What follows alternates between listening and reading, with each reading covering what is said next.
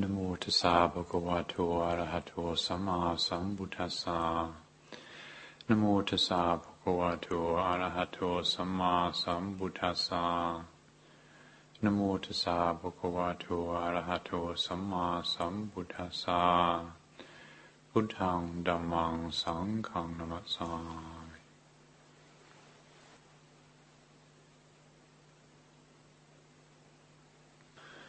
I was wondering why there's uh, fewer than normal people here tonight, and then I realised it. It's uh, a bank holiday Monday, and people have probably gone off somewhere nice, warm, and sunny, which you can't blame them really. Anyway, there's some of you here this evening, and um, since last week, so I, re- I received a letter. Somebody wrote me a helpful letter offering some comment on, on, on these evening meetings that we have. And as I said last week, it's useful to have feedback about what works and what doesn't work. So I reiterate that invitation. If people do want to get in touch and say what they find helpful, then I'm happy to hear.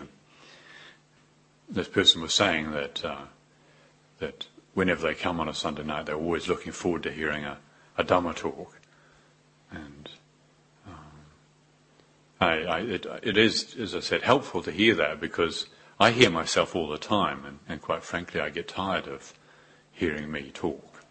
Uh, it's you know, it's just going on and on, and he's always saying the same things, and and most of what I come out with uh, in an evening like this is is all fairly obvious, and I, I really can't understand why, you know, you want to hear me go on about it all. Um, but I take this person uh, at their word and, and, and, and uh, but trust that uh, you do find it useful and helpful, and so I am happy to um, spend time this evening uh, leading a, a uh, shared contemplation on Dhamma themes.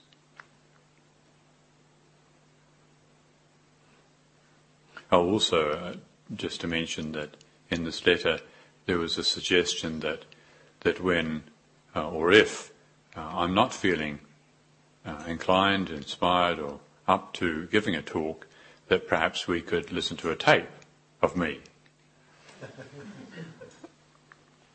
In response to that, I, just for your information, I'd like to say that I, I feel um, that the puja that we have here uh, is something for embodied human beings. It's it's something that the whole body mind engages in as a, as a ritual.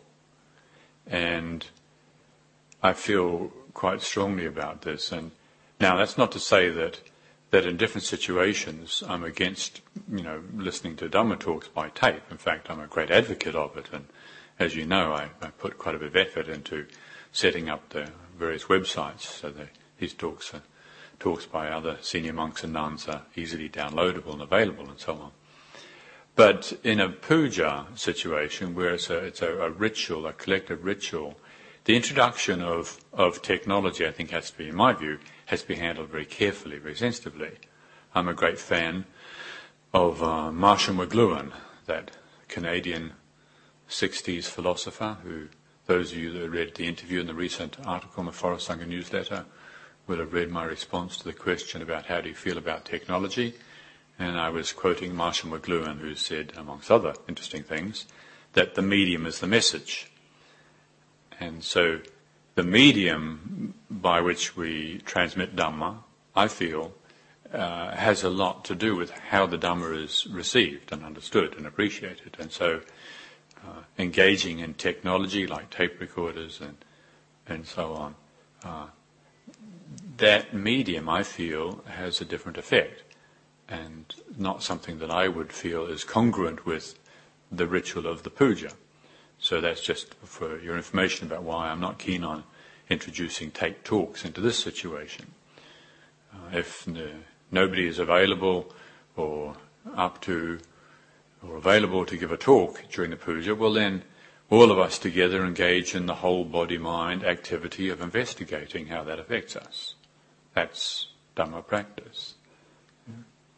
Now, having said all that, um, now that uh, Kusala House is, is available as a, as a lovely space, uh, for those of you that do come to visit on a Sunday night or any other night, uh, who want to organize meetings and, and, occasions for getting together, reading books, uh, discussing the suttas, uh, listening to tapes, in that context down there, that, I absolutely support that. I'm very keen on that. Uh, and, and, it may well happen that during our winter retreat of three months, where uh, neither Ajahn Abhinando nor myself are available to, to offer a Dhamma reflection in the evening, that you might choose to organize yourselves to meet down there. And I think that would be a, a great idea, uh, a way of finding how to nourish uh, those uh, very important spiritual needs.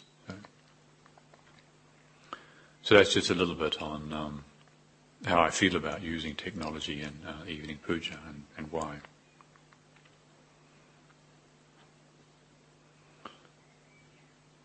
So today is the new moon day of May, and uh, two weeks' time it'll be full moon, the Vaisakha Puja, and we'll have um, the annual ritual of celebrating the birth, enlightenment, and passing away of uh, our teacher, the, the Lord Buddha. And um, I'm very pleased that that this ritual uh, works for us It's not something that I would have necessarily expected to, to take root in our culture. Um, but rituals do have a particular power, and uh, I'm, I'm, glad that there's enough uh, appreciation, sensitivity, understanding of the power of ritual uh, amongst us collectively to, to want to engage in these things, like in this way of meeting on a Sunday night. Yes, there are other ways of meeting. We, you meet for tea and sit in a circle and, and chat about things. But here we have this formalized ritual way of doing it. And, and likewise, yes, we think the Buddha is great and, and uh, we have his books up on the top shelf and we keep the Buddha image dusted and, and so on. But uh, we also take time out once a year to really make a point of celebrating the fact that the Buddha existed used as ritual, coming together and engaging in a shared formal activity uh, of devotion to the teacher. And it can be very useful in practice to spend time uh, contemplating the place of ritual, to to engage rituals mindfully and to see how they affect us. This morning, was the fortnightly ritual, uh, the new moon day of the recitation of the Patimokkha rule.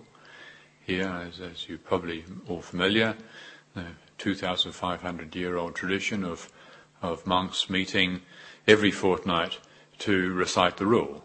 And uh, Ajahn Abhinando is very fluent and manages to do this recitation um, with varying degrees of accuracy. This week was very accurate. I think it depends on how much work he's been doing and how many chemicals. I don't mean illegal. I mean, you know, I mean like paint and wood preservative, and he's been sniffing on the building site.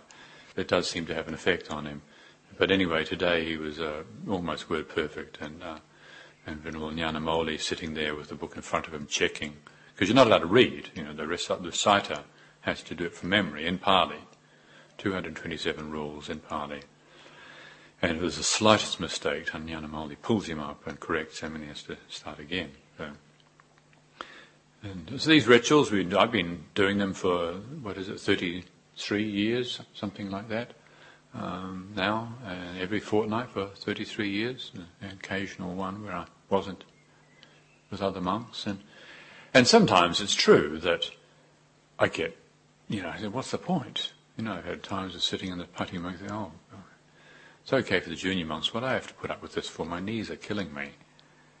And such heedless thoughts pass through my mind. But this morning, when we were doing this, I, Uh, it was quite the opposite. I just think how good it is to have this. You know, there's all, on all sorts of levels. Just this meeting together, monks, and down the back, the novice, and then the anagarika comes in, and, and this, to be aware that You know, we were doing this at 9.30 in the morning here and all around the, the Buddhist world there are monks doing this. For 2,500 years there have been monks engaging this ritual of renewal. That's what it is. It's a ritual of renewal. Every fortnight we get together before the recitation of the rule and we acknowledge to each other whether we've transgressed the training. You know, we engage in this training for the sake of purification and if we don't meet the mark, across the boundaries, well, we want to make a clear statement of ourselves. It's not like asking for confession. It's not confessing, asking for forgiveness, but it's rather asking somebody else, you know, one monk to one monk, you say, just could you just listen to what I have to say about my where I'm at in the training? And that's a, it's a great ritual. Yeah, you could take it literally and say, well, I haven't broken any rules, I won't go through this ritual. No, I don't have to go to the Patimokkha recitation because, you know, I'm, I'm good enough. Well, there was a monk in the time of the Buddha who had that thought, and uh, he was actually he was, he was an arahant, finished his work, completely finished his work, perfectly enlightened being. who thought, well, I can't break any of the rules because uh, you know I can't be impure. And the Buddha knew this monk was having this thought and went and told him off. Said that's not a helpful thought. That's not a helpful way to behave. Uh, you should still go because of the benefit it brings to the community. And so this ritual has a, a very harmonizing effect on the community. It's got nothing to do with whether you like to do it or not. Now that's one of the things about ritual. It really helps bring up into focus the momentum, the force of my way. Because, you know, as surely all of us know, the force of my way can be very, very convincing. It can be so, sounds so wise, you know, so insightful, so sensitive. You know, I just, I just don't feel, you know, like I just don't feel comfortable with this. I don't feel ready to engage in this ritual with these people at the moment. I don't feel at one with them. Well, that sounds all right, sort of.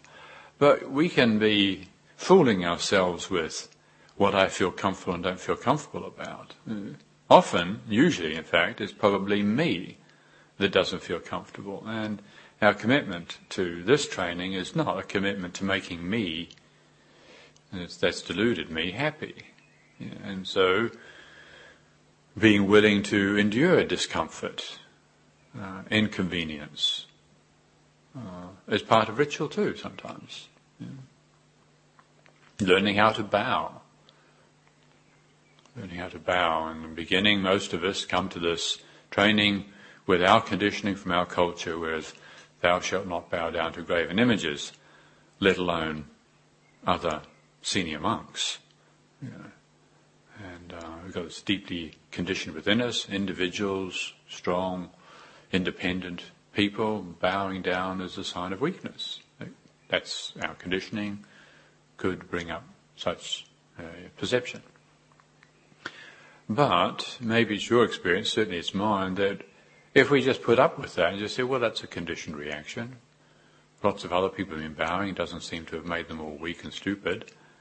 And so I'll just try it. And so you, you have that feeling, you don't deny that feeling, you have that feeling, put that feeling to one side, and you still bow. And then little by little you see more and more clearly how conditioned that feeling is. And that there may be another feeling starts to come through that actually is part of the whole bowing ritual. You know, we're not bowing because we want to look at something on the floor. We're bowing because we know that the opposite of bowing, which is puffing our chest out and holding our head up and saying, I don't need you, I'm okay, mate, doesn't take us where we want to go. So we willingly lower ourselves in the face of that which symbolizes the state of freedom beyond such ego needs. Yeah. And so little by little we start to feel this other energy manifesting, which is a sense of gladness that this conditioned I is able to do this. I can remember the feeling that I started to have after a, a while of bowing. That it feels very good to not have to stand up straight and say, I don't need you. To be able to bow feels good. Actually, it feels better than sitting bolt upright and saying, I don't need to bow. So sometimes with rituals, we, we need to engage them for a while before we um, get the feeling. And sometimes, you know, we get it wrong with rituals. That's also important to to bear in mind and uh, to be careful. So we're careful as we, we use them. I can. Um, I was thinking earlier today about how when we first came to to Britain from Thailand, we had this bowing ritual at the end of puja uh, that uh, we'd bow three times to the Buddha, and then, as was done in the northeast of Thailand, the senior monk would turn around and put his hands in Anjali, and all the monks would bow to the teacher. Well, you think, well, that's a okay sort of beautiful thing to do. But then, as soon as the monks have finished bowing, that's when the nuns and the women and the lay people would bow to the teacher. Meanwhile, the teacher just turns his back on everybody and starts chatting with the monks. Well, that may, I don't know, it may or may not. I have trouble actually understanding how that's even got a place in Thai society, but that, if that's how it happens there, that's how it happens there. But we recognized quite quickly after being here that that wasn't something that we wanted to do. And it was something that grated. It really, it didn't fit that ritual or that way of using the ritual. And so we wanted to change it. But how do you go about changing it? That was also interesting. On that occasion, I can remember one particular senior monk, he just decided that he wasn't going to do it that way. And so when uh, he told the nuns that they should bow with the monks, that uh, they should all bow together, and he would sit there with his hands in Anjali, and the monks and nuns would bow together. Well, that was fine. It made him very popular with the nuns. Uh, but then when another monk came along who didn't know about the, the, way he had changed the ritual and he didn't do it that way, well, that made him very unpopular. And so there was conflict. And he said, oh, actually, rituals are powerful. Yeah. Uh, and so if we're going to change them, we also need to be very careful. And, and so on that occasion, we had a meeting about it, and so well, it turns out we all agree that we don't want to, uh, we don't want to do it this way, we want to do it that way. And so we all agreed on, and so then we all changed it at the same time, and after that, it was much better, thank goodness. So how we pick up rituals, how it affects us, being willing to uh, accept that sometimes we get it wrong with them. You know, they're powerful, and uh, and if we're getting them wrong, then you can cause a lot of offence, a lot of hurt. Just everyday common and garden variety uh, rituals of like saying hello. In New Zealand, when you like if you're a dignitary, like the Dalai Lama, when the Dalai Lama uh, went to New Zealand, and he was, you know, he's a, he's a, he's a leader of his people, and the Maori people there wanted to receive him in a very dignified and uh, proper way. And so they perform this ritual that they do, whereby the leader of the tribe comes forward and he puts the spear down on the ground in front of the, the Dalai Lama. The Dalai Lama is standing there with all his his uh, retinue, and and so and then uh, there's this thing goes on. The chief comes forward, puts the spears down, then the Dalai Lama, oops, there's a mistake here. Buddhist monks don't pick up spears, let alone guns or bows and arrows. Uh, Buddhist monks don't handle killing weapons. But if, when you're offered this ritual, you don't pick it up, actually that's a declaration of war. so uh, what to do. So there was a little little negotiation there, and uh, fortunately there wasn't misunderstood, and uh, the the Maori people were flexible enough. Um, it was it was it was a tough one though because it's a very powerful gesture, and it's an honour to welcome somebody like this, and if it's not received, it has a serious consequence. So, but they sorted it out anyway, and uh, and also uh, I Ajahn Viradhammo telling me how uh, in New Zealand, well, I know from my own background that there's a way of greeting when you go on the marae. Um, he's an abbot of a monastery, and and the elders of the tribe they greet you by rubbing noses with you. You know, it's called a hongi. You know, you go and you you rub noses, and and the the the ha it's called, or the breath of life is mingled as you do this. You rub noses together, and so this this elder, the the, the senior woman uh, the community greets Ajahn Viradhammo by approaching him to give him a hongi and rub his nose, which uh, Ajahn Viradhammo just accorded with conditions without compromising principles. And It's just pity nobody got a photograph of it. so sometimes as we pick up rituals, you want to also know what you're getting yourself in for. and uh, they're powerful. Know how to, you know, you, you become skilled at them and, and, how to use ways of greeting and so on. And, and it's interesting the, um, the what different ways people greet each other. In England, England, of course, we say, "How are you?" is the thing, and whereas in Thailand, they uh, they say "Bai nai," which means "Where are you going?" And I used to, when I first went to Thailand, I said, "Where are you going?" So, well, mind your own business.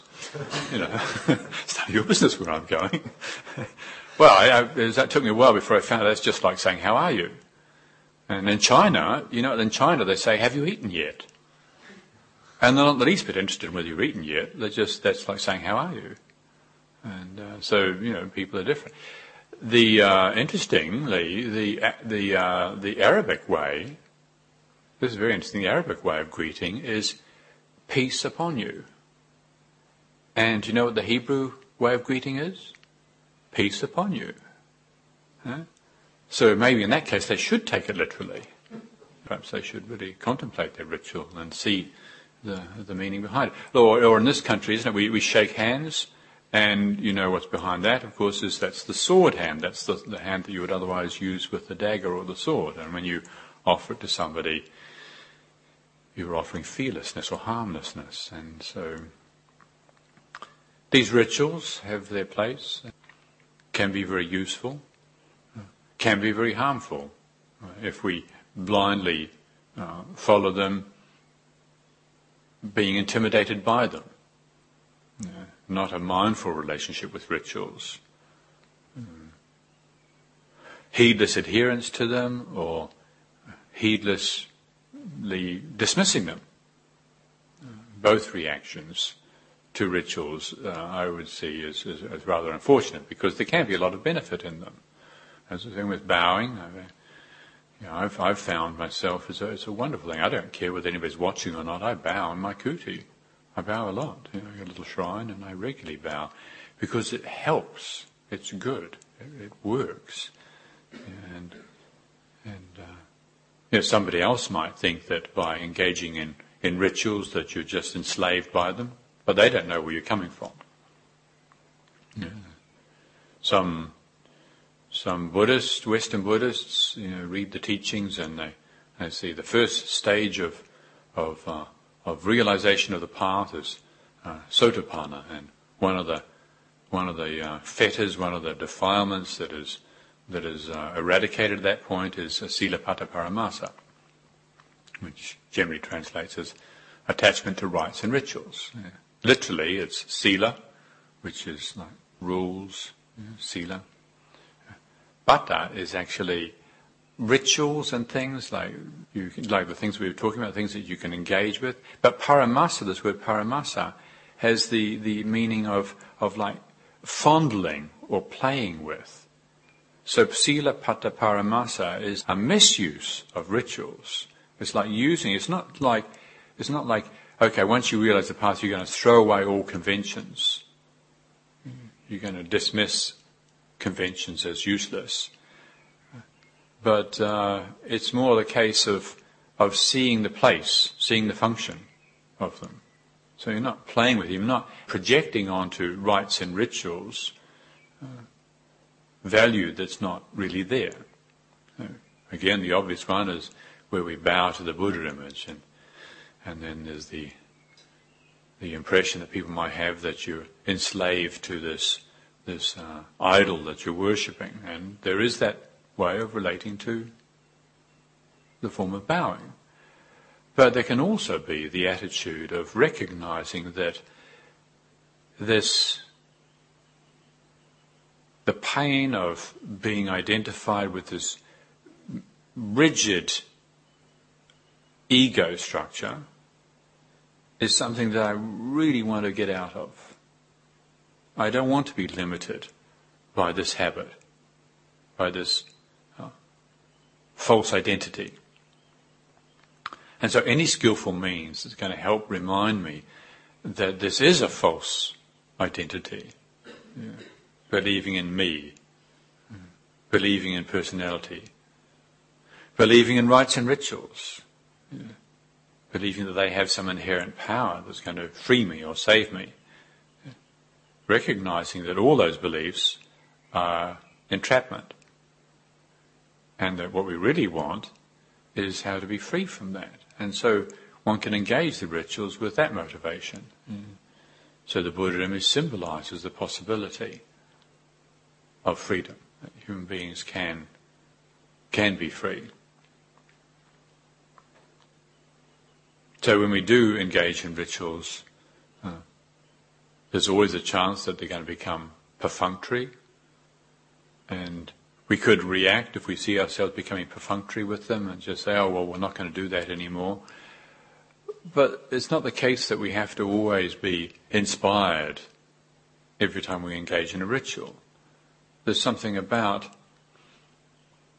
allowing ourselves to engage with them in a way that just becomes like second nature.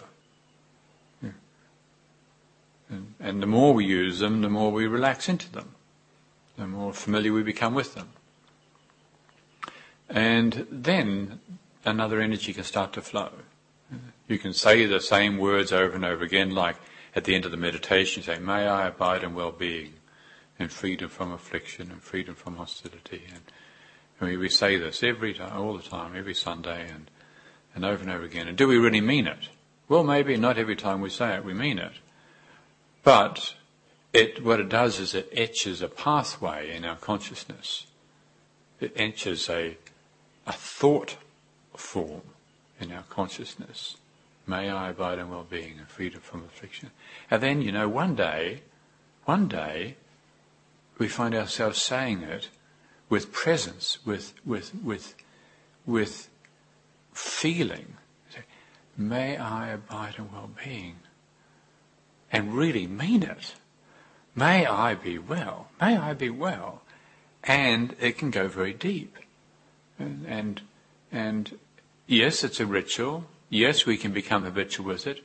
But yes, it still has a function in training. And I'm suggesting this because we're not necessarily all that well educated in how to use rituals and we can like them or dislike them. That's not the point. Liking and disliking rituals is not the point, but rather we engage with rituals as skillful means for letting go of this false identity that we suffer from. Liking and disliking is something that we need to be very careful about with rituals. You know, I remember when Master Hsuan Hua came to visit, the, uh, the late abbot of the city of 10,000 Buddhas in, in America, came over with a large gathering of his monks and nuns, and, and they were at, uh, we were together at Amaravati, and, and uh, we, we did our chanting of the Parittas, and, and they did their chanting, whatever it was, and, and afterwards some of their Sangha commented to the teacher how how, how wonderful they found our chanting of the Parittas. And, and could they learn them and chant them too? And uh, he just he scolded them. He says, "Don't be silly." He said, "You only want to chant them because you think they sound nice. You know, it's just a matter of sensual pleasure, and that's not why we're chanting the Parittas." You know, the Buddha was very clear about this. You know, there's a couple of brothers at one stage came to him and asked to translate or to you know translate record the teachings and, and encode the teachings in, in verse and lyrical verse that was beautiful to hear. And, uh, and it says, no, that's not, that's getting distracted by the sensual appearance of the recitation of the teachings is a fault. In fact, it's one of the signs that, that the teachings are deteriorating. It's mentioned in, in the future. People will only listen to or pay attention to the sensual side of the Dhamma and that's the beginning of the end. And, and you can see this now, and I, some, I, some people have, have questioned why I personally uh, re- resist or reject the idea of, of, of having icons of, of other traditions up just casually placed around the place, or like at people's houses, you sometimes you'll see uh, Tibetan thangkas and, and, so on just stuck up on the wall as a piece of objet d'art. And I've been critical of this because those, those images, they're icons. You know, that's part of, of a ritual language that carries a certain energy with it. It's part of a, a system and needs to be respected. And to get casual around these things is unfortunate. Or, or the idea of chanting mantras from Tibetan mantras in, in the temple, which I know at one stage uh, used to happen, and I was I was uh, critical of it, and people wanted to know why. I said, well, it's not that I don't like it. In fact, I do like it, but it's not part of this system. And if you start mixing these rituals, it's like it's just like mixing any other language. It, it, it, you know, it can lead to confusion. If you don't really understand the language, it's not appropriate to just treat it as something to play with. Sometimes we like the pujas, sometimes we like the rituals, sometimes we dislike them. But the important thing to do is to remember that the reason that we're engaging in them at all is because we trust there's a possibility of going beyond being defined by our habits of liking and disliking. It is so tedious to always be pushed around by liking and disliking. What we see, hear, smell, taste, touch, and cognize, you know, all the activity of the, the senses is endless. Like uh, in classically referred to as, as specks of dust floating around in empty space. If we know the empty space, if we really know how to abide in the empty space, then none of the dust is going to intimidate us. But our tendency is to get intoxicated or blinded by the dust, the gold dust. You know, we we get too close to it. We love it. Uh, the diamond dust, it sparkles, it's beautiful, and we get absorbed into it and we get lost into it. But if we get dust in our eyes, it doesn't matter what the dust is. We get dust in our eyes, it, it obscures our seeing.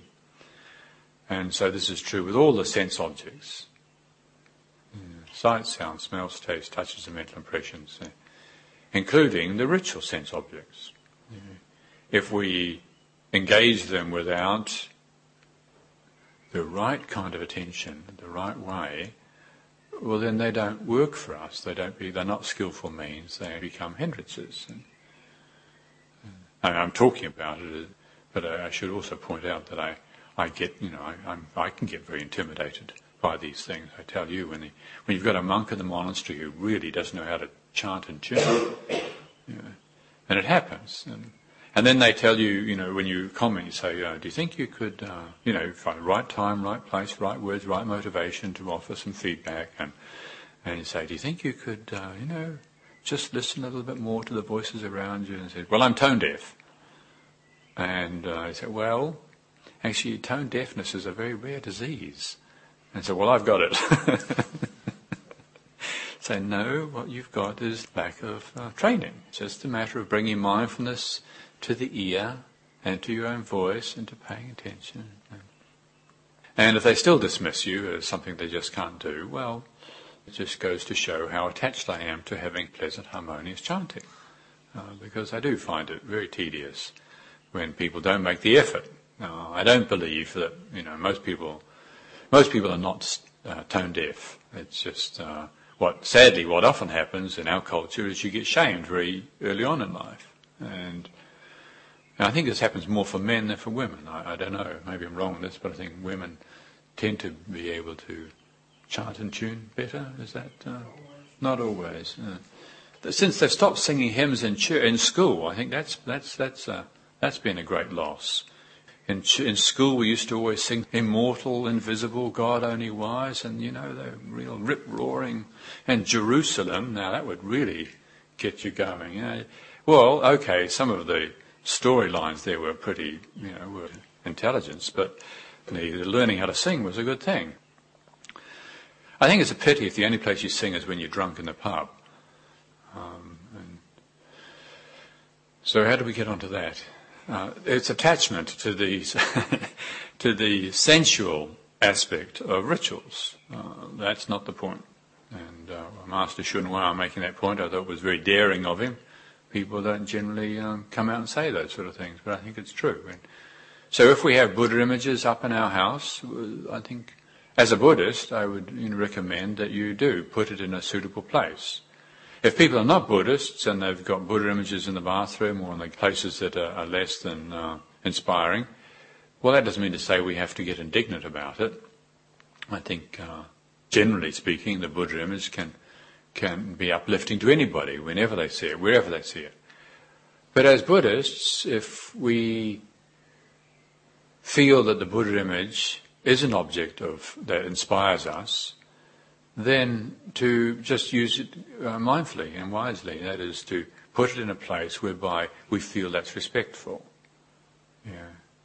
That, uh, the way we, the way we relate to a Buddha image determines whether we benefit in our relationship to the Buddha image. Yeah. This is related to what I said before about the medium as the message. Yeah. The message is not just the information.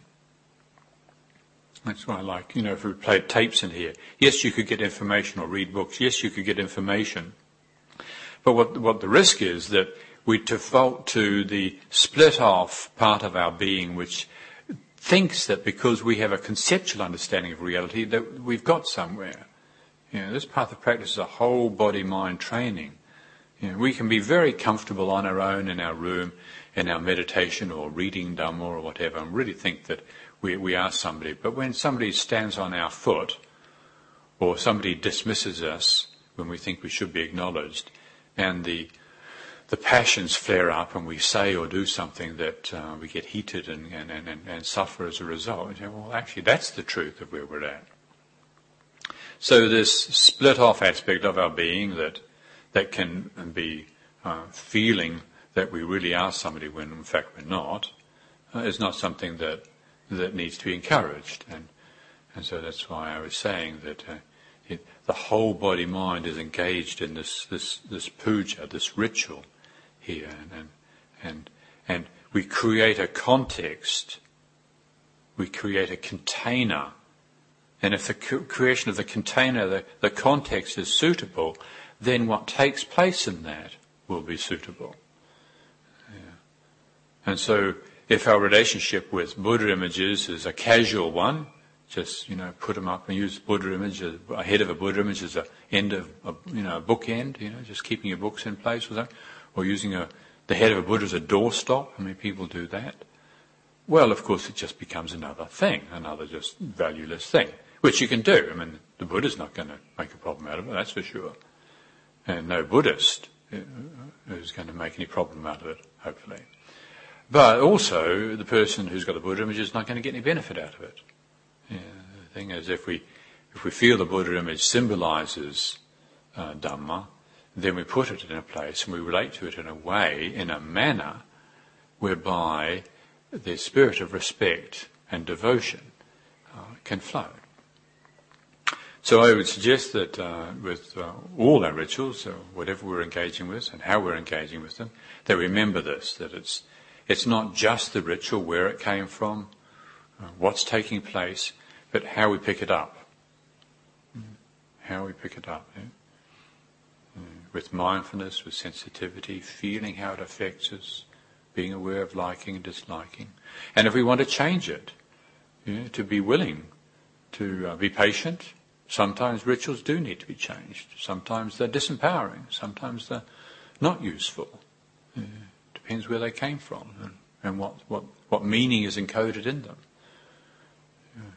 And my favourite teaching story about this, which I've told many times before, but I'll tell again, is talking about changing structures, is the example of knocking down that wall in Chithurst House.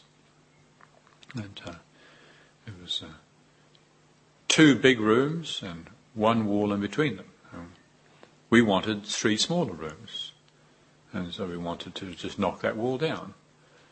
Being careful, we, we don't just heedlessly knock the wall down because you don't know, maybe it's a structural wall, maybe it's holding the roof up. So what do we do? We say, right along the bottom, you took all the plaster off along the bottom on both sides of the room, and then you can look right through to the other side of the room. Nothing. Wall to wall, pillar to pillar, right across the room. Nothing. Just space. You can see right through to the other room. Oh, that's a good sign. So, well, you know, you never know. Those Victorians might have been tricky.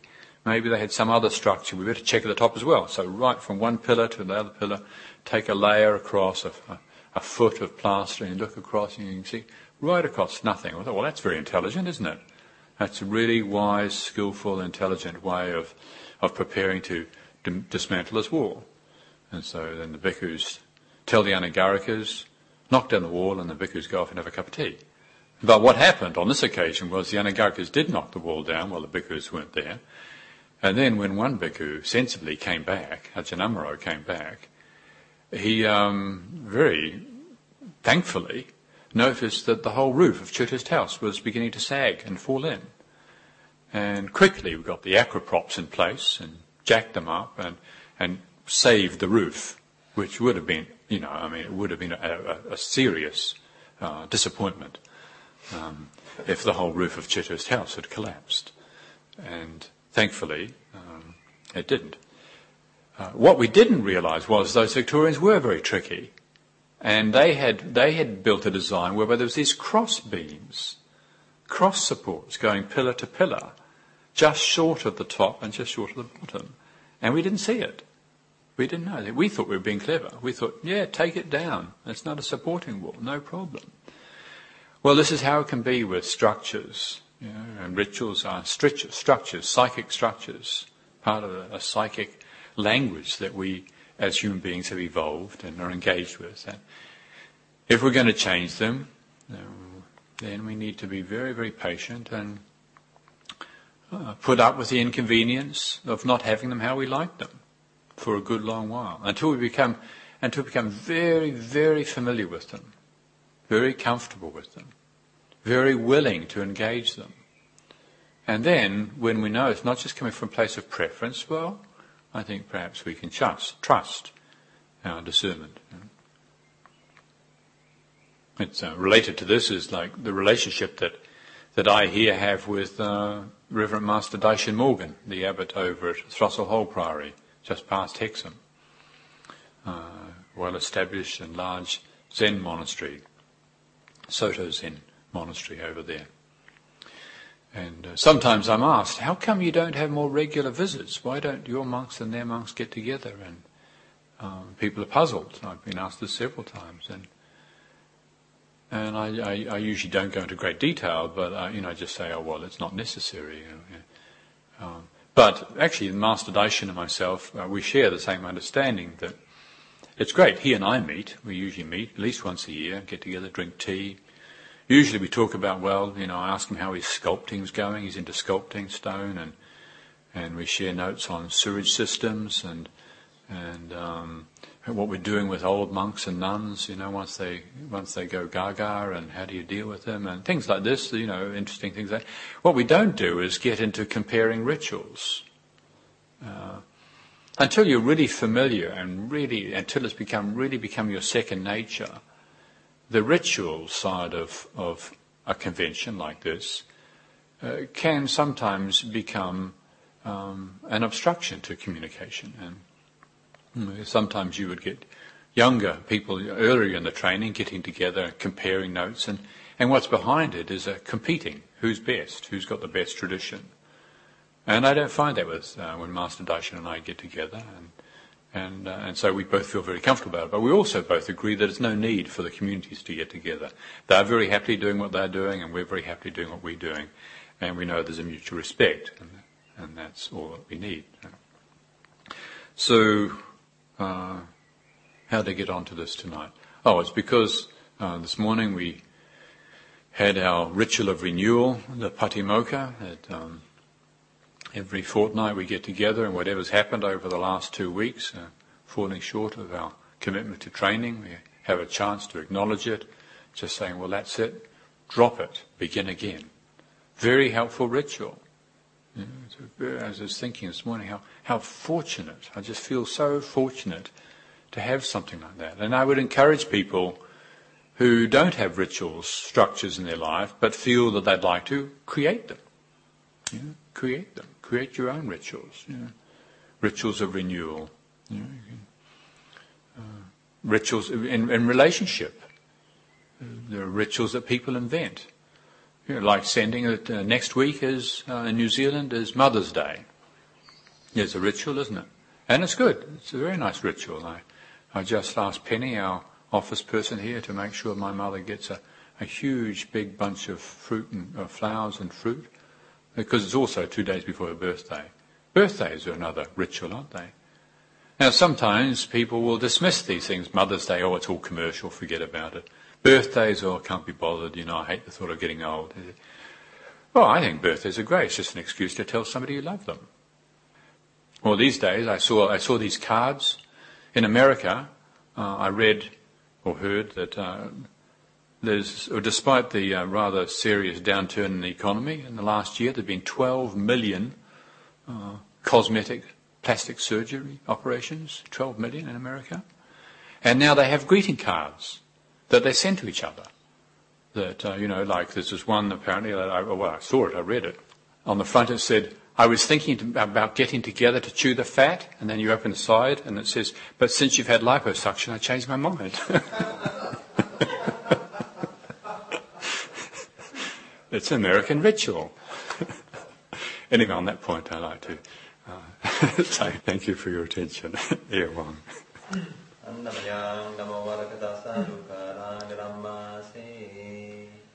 Sa